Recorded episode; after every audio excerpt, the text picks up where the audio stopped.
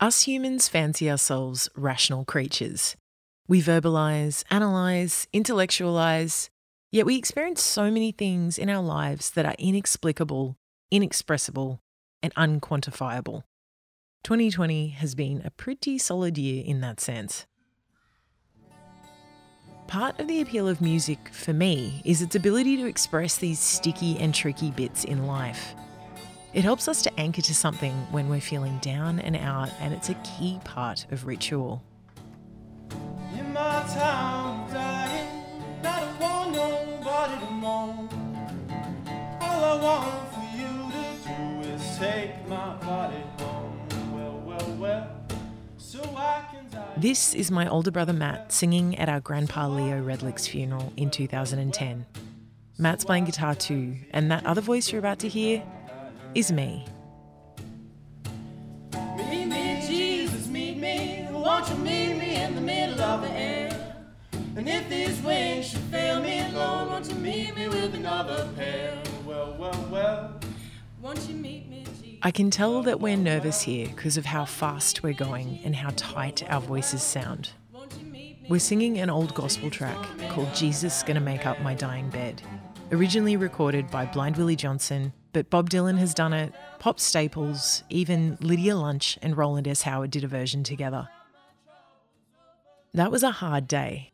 Losing my pa, Leo, our last remaining grandparent, felt like the trunk of a huge tree had disappeared and it had left all of these branches suspended without an anchor point. And that feeling has never really gone away. I've just gotten used to it.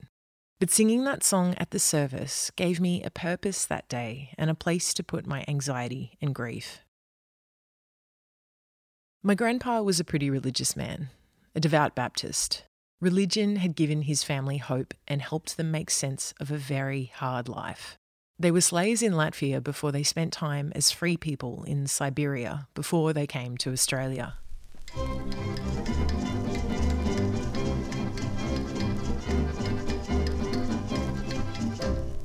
Growing up, dancing was considered evil in Pa's family. The oft told family story when I was a kid was about the time that Pa dared to play a tango record on a Sunday.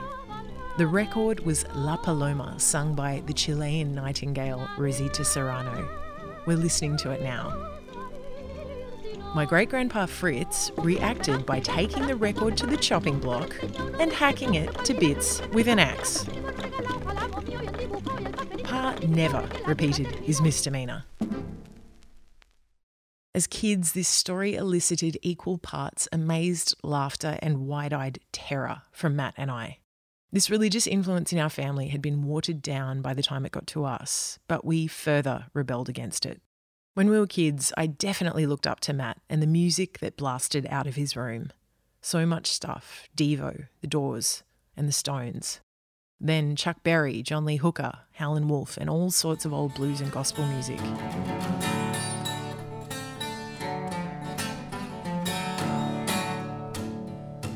I'm going down, down to stick my sword up in the sand. Gonna shout my troubles over, Lord, and I made it to the Singing this song with its sentiment felt like a bridge between all of these different values and ideas about belief and ways of expressing it of recognizing and respecting the belief system of a man we loved so much. It allowed us to come at it from a place of authenticity and integrity without necessarily sharing those beliefs exactly.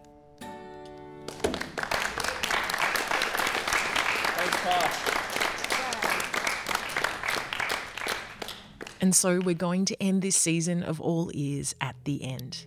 The last waltz, the big sleep and look at the role music plays in death.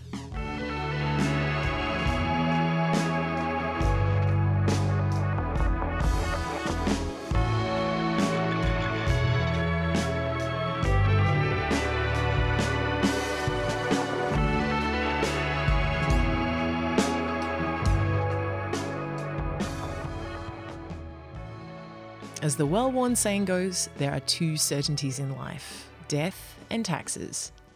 And when it comes to death and the shock and grief we experience at the loss of those we love, rituals provide us with sometimes the only comfort we can get at that time, whatever those rituals may be. and music has a special place in this. They're mnemonic devices, you know, that just brings back floods of, uh, of emotion and memory. I'm Linda, and uh, I was born and raised in Honolulu, Hawaii. I started getting interested in um, death rituals when my father passed away, and I really didn't know how to deal with it. So I made it a study of mine. Dr. Linda Sun Crowder is a cultural anthropologist in Orange County, California. Her area of speciality is death and burial practices, specifically researching these practices in the regions of Southeast Asia and China. She lectures at California State University and has developed a class on death and burial practices.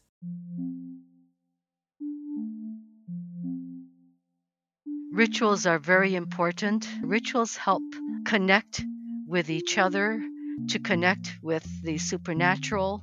It helps tether us to our past, helps bridge transitions as we move on with our loss, the changes in family dynamics, and you know the fact that there's someone missing. Rituals help to provide stages of connection to either deal with the present by giving us something special to do that's distinctive from our, our usual activities. And it helps transition us from the past to the present to the future. And it also helps to reconnect with the spirit world. It's all about communication, connections, and transitions. They're very important. Learning about her ancestors' cultural traditions surrounding death was a comforting revelation for Linda, but it wasn't something she learnt from her parents. My mother was from China. She was born in uh, Beijing, but her family was quite uh, westernized. She ran with a rather cosmopolitan crowd. So she really didn't know much about old Chinese traditions and had no interest in them. She met my dad when he was stationed in Beijing during World War II. He was in the American Army. He was from Honolulu.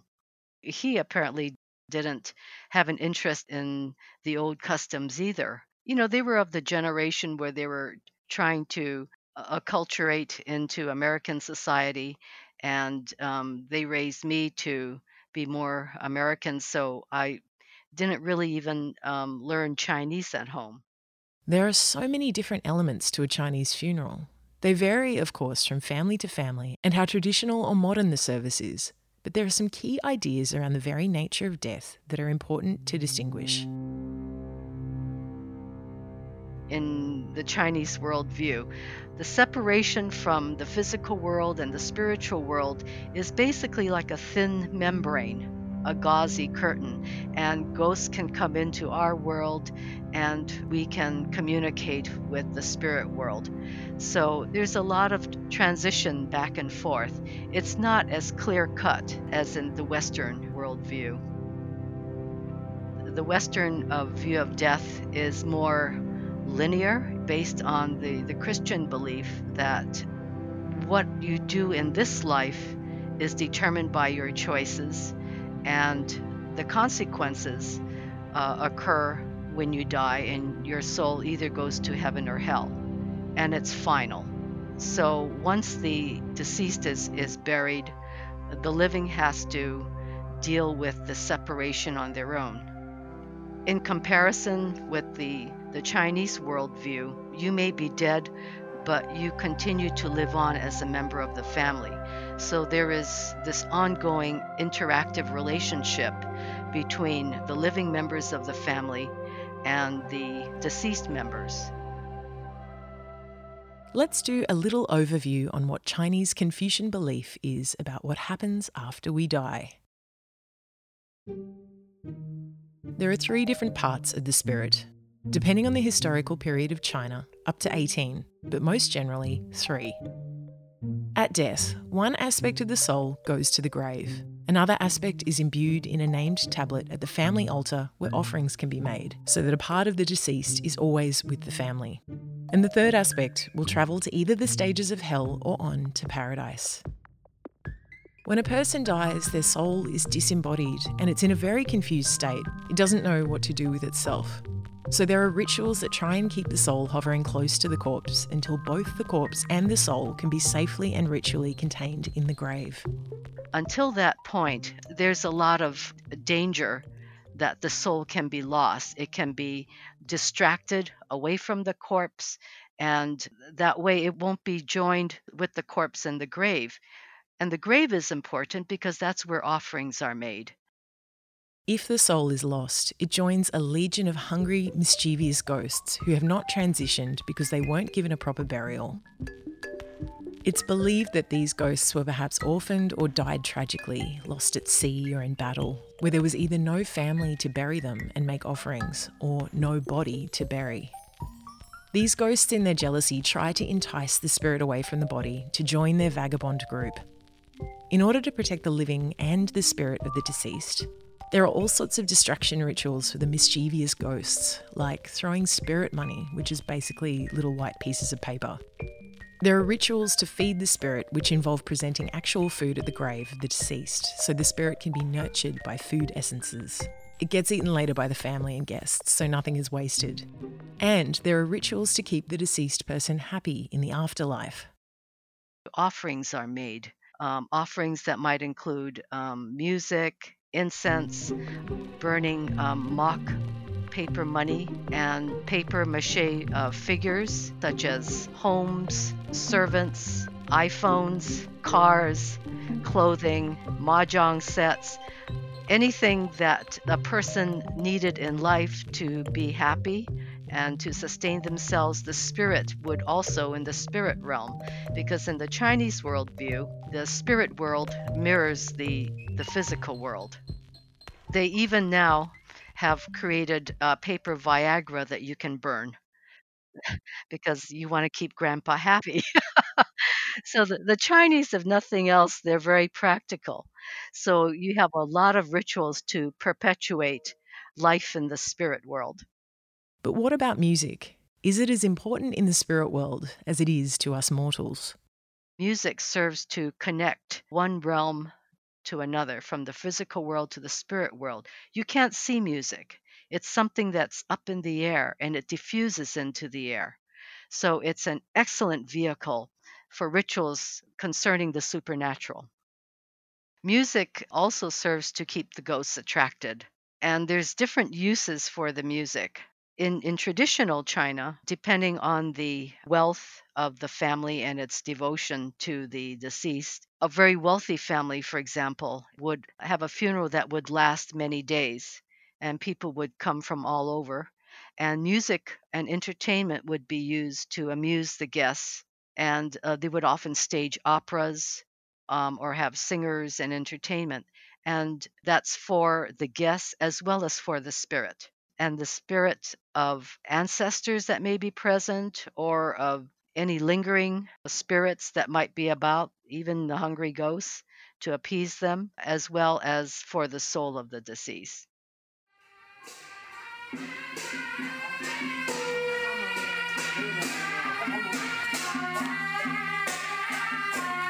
Music also sets the mood. Linda says that in traditional cultures like Old China, you need to keep in a mournful frame of mind as it shows your devotion to the departed family member. It is an important aspect of filial piety, which is a cornerstone of Confucian belief. Music also acts as a warning. In traditional China, harsh and dissonant music just like this is used for funerals.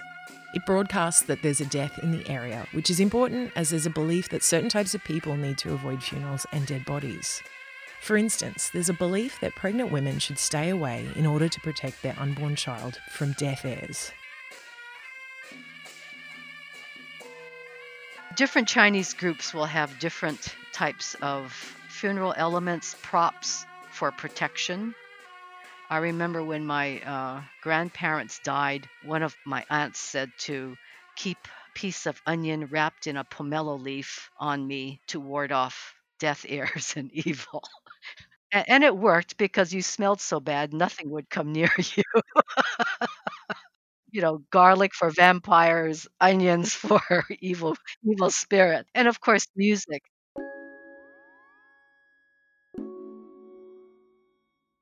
But there is so many elements within sacred rituals or anything to do with the supernatural worldwide, cross culturally, that are transmitted into the air. You think about incense, smell, and smoke. It all dissipates into the air. Music and scents, they all go upward and it expands a ritual space. You always smell something and hear it before you see it. It envelops participants, it creates a ritual space, and it also is a very good communication and transportation device. Food essences, aromas, sound, they all are transported and are uh, become invisible. Linda was looking at focusing her research on the death rituals of the Torajan people, an ethnic group indigenous to mountain areas of South Sulawesi in Indonesia. That was until she came across something very surprising much closer to home.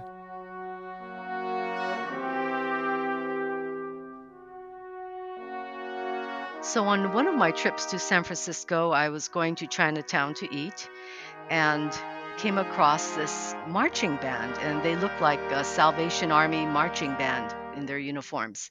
And I thought, oh, is there some kind of a special occasion going on? So I followed the band, and it was for a funeral. Linda had stumbled across the Green Street Mortuary Band, an absolute institution of San Francisco. This is them playing Going Home by composer Antonin Dvorak. Her interest was piqued at the discovery of this tradition that seemed to exist and thrive specifically in San Francisco's Chinatown. And thrive is almost an understatement. At the time, which was the early 90s, the band were marching in over 700 funerals a year. I was amazed because I'm Chinese and there's a huge Chinese community in Honolulu, and I had never seen such a procession.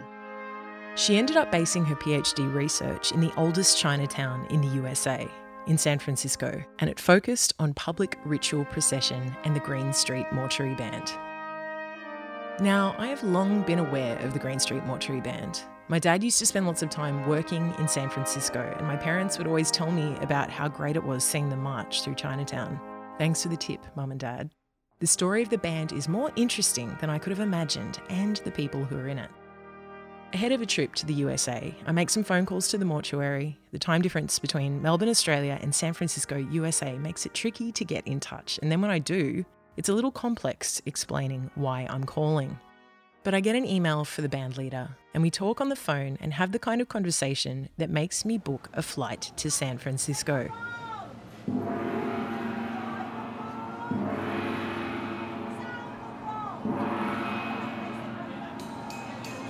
On a bright, clear, beautiful Sunday afternoon in September, I head to San Francisco's Chinatown to meet these musicians who make a living scaring off ghosts and the woman who leads them.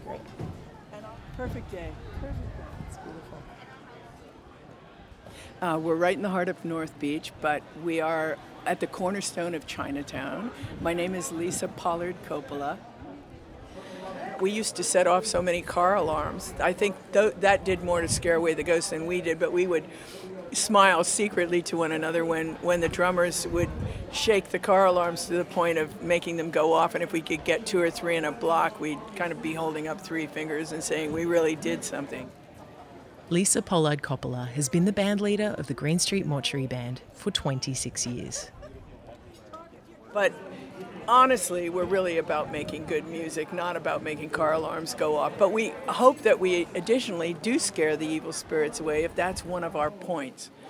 If, if that's the reason for us to be, or was ever the reason for us to be in this tradition, what difference does it make as long as we do what we're here for, which is to add some warmth and beauty to it?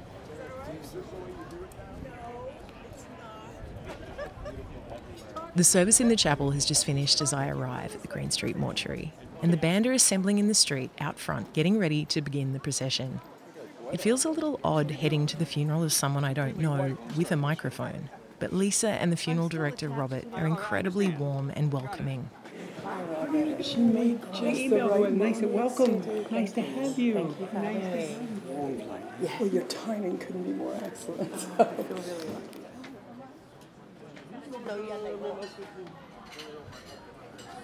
The neighbourhood is bustling with people going into a matinee at the local theatre and spilling out of numerous sports bars, shouting at the San Francisco 49ers playing the Patriots in the NFL. Life is bubbling along in the way that it does on a sunny Sunday afternoon. Lisa hands me a route map and some spirit money to throw for the vagabond ghosts. There's something surprisingly comforting about death being out there in the open, part of the furniture of a Sunday afternoon alongside football, going shopping, or going out for ice cream.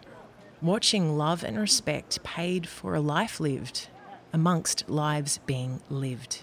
Not cloistered away, hidden from view like the boogeyman underneath your bed.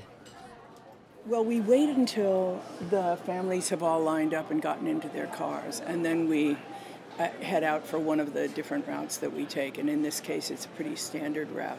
So we'll go all the way to Clay Street. So it's maybe about seven, eight blocks. Yep. They're fairly long, and a motor uh, motorcycle escort clears the way for us. So we play as we go along the way, just generally Christian hymns. All right? And we're pretty well set. As you see, that's a picture car. They had it custom built to accommodate the family, which is amazing. We used to have John Wayne's old Cadillac, which was pretty amazing too. but over the years, it got waterlogged with the rains and such. And then they built this Cadillac just literally for the purpose of the family being able to come along. My goodness, they're ready. All right, good.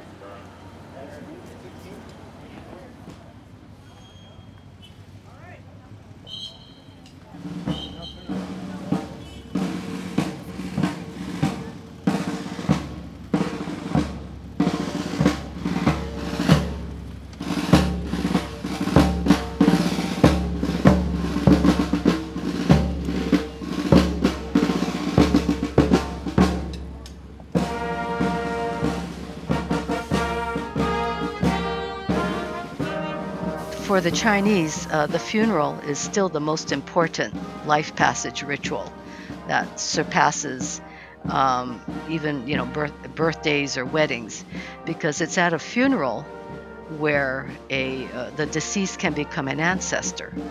An individual's identity is very much tied to um, its clan uh, lineage. It's a group collective identity, you know, rather than an individual one you know, just hiring a band is considered a big deal because they're they're getting so expensive now for just a half hour of marching through Chinatown. So it really reflects uh, on the family that oh, this family's still doing the old way. You know, they're not cutting corners. So it, it does speak of family face, saving face, as well as uh, prestige and status for a big shot funeral, and I, I attended a couple, they would often have three, even four bands. Linda investigated some other cities in North America with sizable Chinese communities and found bands in Los Angeles, New York, and Vancouver. But it wasn't the same. Some weren't able to actually march due to traffic, and some can only hold funerals during the week, which affects the numbers of attendees. If you're going to have a spectacle, you need an audience. And not only is the Green Street Mortuary close to Chinatown, but Chinatown itself is in the centre of the action in downtown San Francisco. It's a destination as well as a busy corridor to pass through to get to other popular places. Chinatown itself is also dense and concentrated, so you get all these tourists, locals, and people passing through in what is the perfect staging area for a cultural performance. And the band are allowed to march on the street. All of these things make the funeral procession a highly visible and widely valued cultural practice. It is encouraged because it's part of the fabric of the neighbourhood and things would not be the same without it. Music in the funeral context adds pomp and circumstance, as well as dignity, honor, and respect, especially in the in the public space where it's performed for everyone to see and to have that public gaze. It's a great honor to the deceased. I'm walking pretty fast through a bustling Chinatown, darting through gaps on the footpath, and somewhat struggling to keep up with the band. It's really quite something to watch them take over the already very busy street. Tourists like myself watch wide eyed with gaping mouths, and even the people going about their daily business who've seen them pass a million times pay reverent attention. It's extraordinary. Having fun? It's incredible. to behold. It's weird. The whole thing. It's, it's amazing. Hmm. it's deeply moving and very. Strangely strange cultural phenomenon, but yet one that is revered and treasured in this city. Long tradition. So. Have you had any particularly memorable? Um, Well, we played a couple of mafia, Chinese mafia funerals, so those are memorable.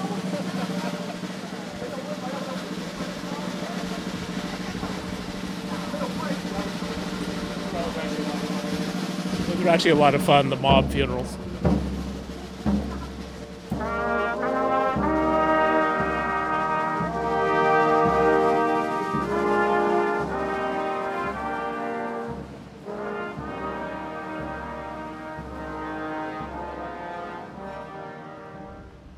a spot in the Green Street Mortuary Band is a coveted thing for a working musician. Not only is it a regular paying gig, but it keeps them literally on their toes, keeps them practicing their instrument, and the call time for processions doesn't conflict with other evening gigs. Many of the band members play with places like the San Francisco Ballet or University Symphonies, other community orchestras, or teach music. Like Brian, who plays trombone. I think the last time I marched was in high school, but uh, it's pretty straightforward. And um, I mean, this is I think this is such a great gig because you get to meet so many people. Lisa's amazing, and it's it's a really meaningful experience. Um, and I'm not sure that there's that many uh, mortuary bands or really marching bands like this outside of New Orleans. So And this is Gabe, also trombone. You won't get another gig like this. I mean, where you get to walk around Chinatown or hike or march, whatever you want to call it. Um, and I guess play at a funeral. It's kind of unique. Uh, I'm Tim Vaughn, and I play lead drum. Been with the band since 1998. I'm Kathy DeVoe, and I play bass drum. I don't know about this person. How did you two feel about that particular service? Well, we should have left out the amen at the end. I think uh, something strange happened on the amen. Did it? Yeah. I thought it went very well. I mean, I feel like um, the way I was raised, it was very somber, uh, a, a funeral, and I think that this brings us about, you know, halfway to the New Orleans spirit of funerals anywhere, where it's, more of a celebration, or maybe the Mexican approach, where it's a little bit more celebratory of the person's life instead of simply being a very gloomy event. Though we do play some pretty gloomy tunes sometimes. Um, gloomy tunes. Yeah. Well, the Chopin, the Chopin at the beginning in the chapel is very serious Yeah, that's and serious. slow. So it kind of sets the mood for the whole event. The tradition of a Western style marching band playing Western music at Chinese funerals began in the early 20th century around 1911 when a group of Chinese boys from Chinatown heard an American boys band play. They started marching along with them, fascinated by the music, and wanted to learn it. Chinatown in San Francisco is self ruling and, by arrangement with City Hall, has always been run by the Chinese Benevolent Association. The association sponsored the boys and hired a retired American naval band leader to teach them. Here's Dr. Linda Sun Crowder again. And so a Chinatown institution was born. The Cathay Boys Band was a community band and they played at all kinds of occasions. And it, it was an amateur band, they didn't charge. The band ran on tips and donations to repair uniforms or instruments, and they were hugely popular and they started playing a lot of funerals. That became something that came out of Chinatown for Chinatown. And the custom continued until about the late 50s, early 60s, when the San Francisco Musicians Union wanted in on this potentially very lucrative gig, the Chinese funerals. The very powerful union muscled in, and that spelled the end of the Cathay Boys Band. That's how it was in those days. Frankly, it was pretty racist. And the Chinese really didn't count. You know, it was protecting white jobs. So that's how the Green Street and other uh, funeral homes started using union bands, and, and the members until very recently weren't weren't Asian at all. It wasn't a Chinatown band for a Chinatown funeral, and that's part of a cultural loss for Chinatown.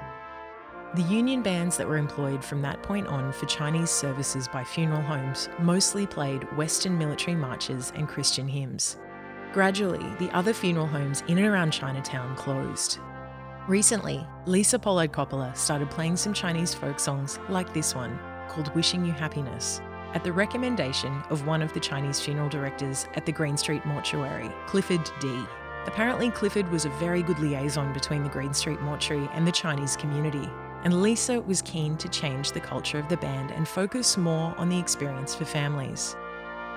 I think the fact that the Green Street Mortuary has withstood so many places closing and and does funerals in such a very professional manner, it speaks to the generation of of keeping American and Chinese traditions alive at a time when a lot of things are lost like that.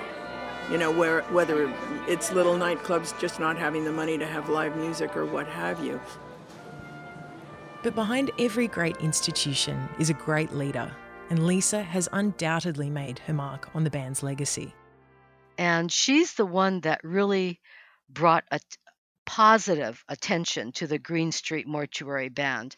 And you know, she's a world class jazz saxophonist. She played in uh, Duke Ellington's band and at Clinton's sec- uh, second inauguration. She and her deceased husband, John Coppola, he was a brilliant arranger and he played for a lot of the big bands. I mean, played for Sinatra, and he had all kinds of connections, the musicians in San Francisco. So together they had great musical arrangements.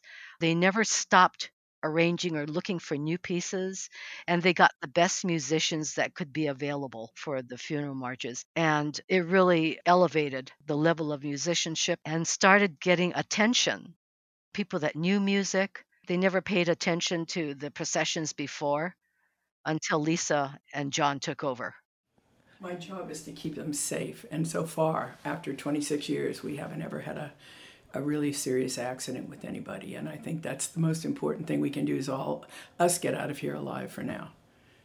We do a lot to disrupt traffic, unfortunately, and we've had some police officers that really hated the band and tried to get rid of us, one in particular, and it was very awkward with him. But that's rare. Most of them really respect what we're doing and see it as, as part of the community and part of this important tradition, and they respect it too. So we're lucky there are enough people that are on our side. It strikes me that it's not just the importance of tradition and ritual, the intertwining currents of cultural backgrounds, and its geographical setting that makes the Green Street Mortuary Band an enduring anomaly, but also the characters. Oh, isn't she a darling woman? Oh, she's like an electric socket you can plug into her and just an, an open heart. She, there isn't a friend she hasn't met. Lisa is an incredibly energizing person to be around. Her effervescent conversation is the kind you share with an old friend. She's middle aged and has short cropped platinum hair and wears the reflective aviator sunglasses of a pilot or captain, which look particularly sharp with her navy coloured uniform. And she is always ready to smile or laugh. After the procession, she and I sit down with a beer to talk across the road from the Green Street Mortuary, outside of one of the sports bars packed with 49ers fans. This was my heart and soul, and it was never what I had intended to do as a jazz saxophonist, but it fell into my lap by the fact that I was interested in doing it well and it wasn't being done as well. And I've loved it for all these years, and it's kept the lights on, so to speak. Even outside of a year shut down by a global pandemic, increasingly we have less chances to see live music in the streets for free. Music is happening in our headphones or behind closed doors in venues for a ticket price, as it all should. But we drive what we hear and interact with. And I don't think that that's how it should solely work. But bringing music to the streets on a big scale that disrupts the regular traffic, that commands attention, that might expose you to music you wouldn't usually listen to, that you experience with other people is an amazing and important thing for all of us. Of course, being in the streets and not cloistered in an orchestra pit or concert hall on a stage gives the musicians some interesting experiences too. I love that actually. Um, we never know what we've got crazy people that have you know, thrown ice cream at the band or the picture, and but not very many, luckily. You, you get all kinds. The bulk of people, even if they're from another country, they stop and say, What is this? The band has about 40 or so songs in their repertoire, most of them memorised, and being exposed to the elements affects the way that their instruments will work and sound. They show up in all weather for all services, no matter what. Play them if you're sick, you play them if you're well. You know, you play if you, you go to work whether you, you feel good or not. Sometimes the family's grief, you can feel it in the air, and it's it's enormously powerful to you. Um, I have trouble keeping my wits about me sometimes, and there's no predicting that. And it's not just about my own personal losses of my husband or my mother, it's more about the fact that times are changing and, and the young become the old, and the old die and move on. Lisa's husband, John Coppola, was the band's arranger and musical director, and he was an incredibly accomplished musician. When he passed away a couple of years ago, he didn't even want a service, let alone the band to play. He told Lisa he'd been to enough funerals in his lifetime, and despite pressure from other people, she honoured his wish.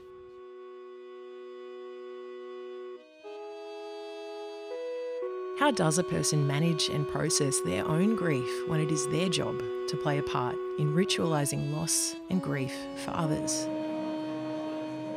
Oh, um, I've had to get beyond it. Uh, I've had to uh, not feel sad when my own husband's dead, and I still have to come back to work and start conducting my band again. Um, but each song that brings him back to me, uh, and today we played several of them, I, am always thinking about him and how he brought that here. Uh, so the music has special meaning for me in that way. But I really understand people's grief in a different perspective than, of course, you do when you're young and you think you'll live forever.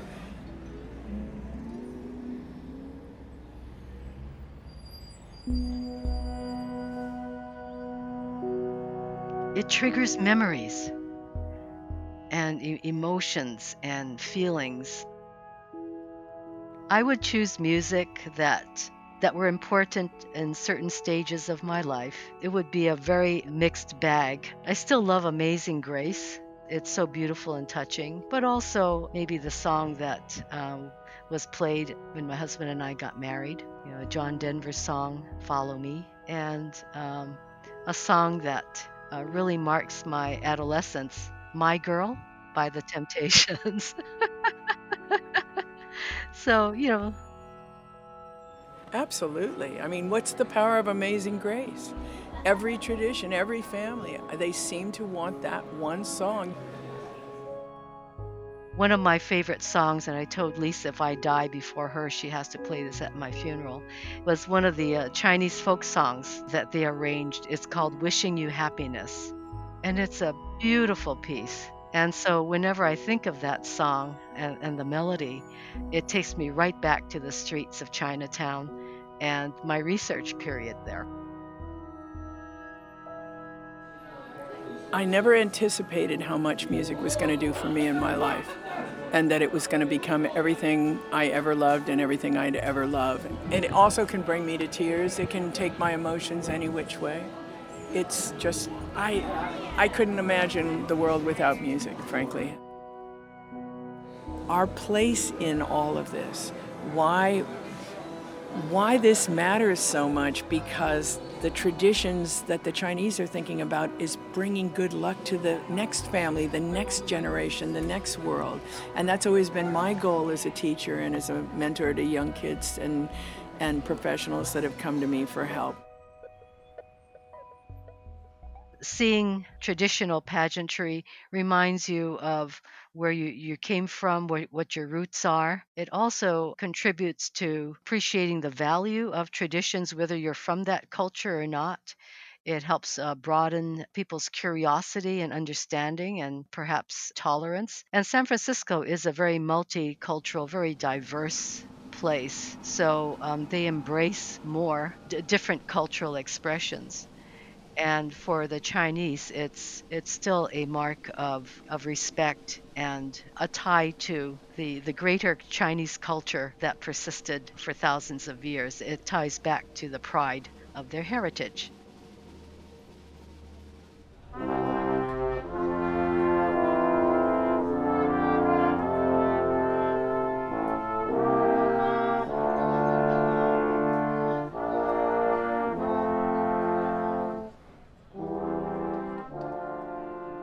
Might sound funny, but I do picture my grandpa Leo on the other side of the gauze curtain, listening to our song for him that day at his funeral. I think of him smiling as I play Rosita Serrano, and I feel some sort of peace being made for him. But whatever the truth is, that peace is also something I feel. It's something I can carry forward in these messy, complex, despairing times of life. And that means a lot.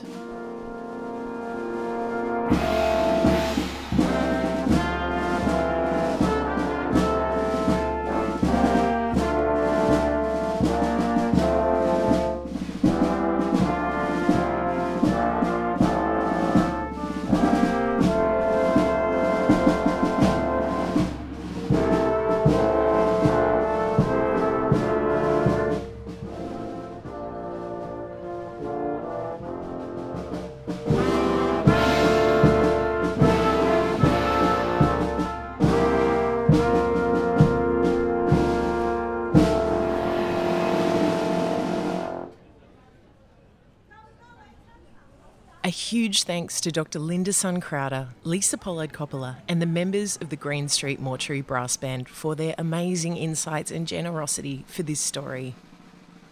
Thank you to Beth Atkinson Quinton for her editorial support for this episode and for all of season one of All Ears. Without her keen ear, these episodes would be far more rambling and long winded. Thank you to Davey Lane for his beautiful musical compositions for much of season one. You should go out and buy his new solo record, Don't Bank Your Heart on It, right now. I must also thank my aforementioned big brother, Matt Redlick, for his 24 hour help desk style support, answering my random Pro Tools questions in the production of this series. I have learned a lot. And thanks to you for spending time with season one of All Ears.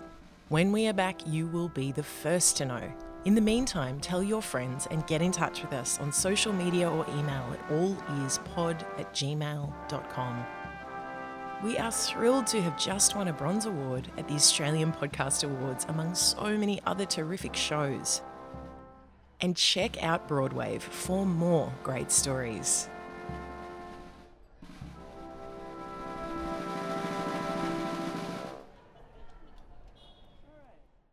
Broadwave. Broadwave? Broadwave. Broadwave. Broadwave. Broadwave.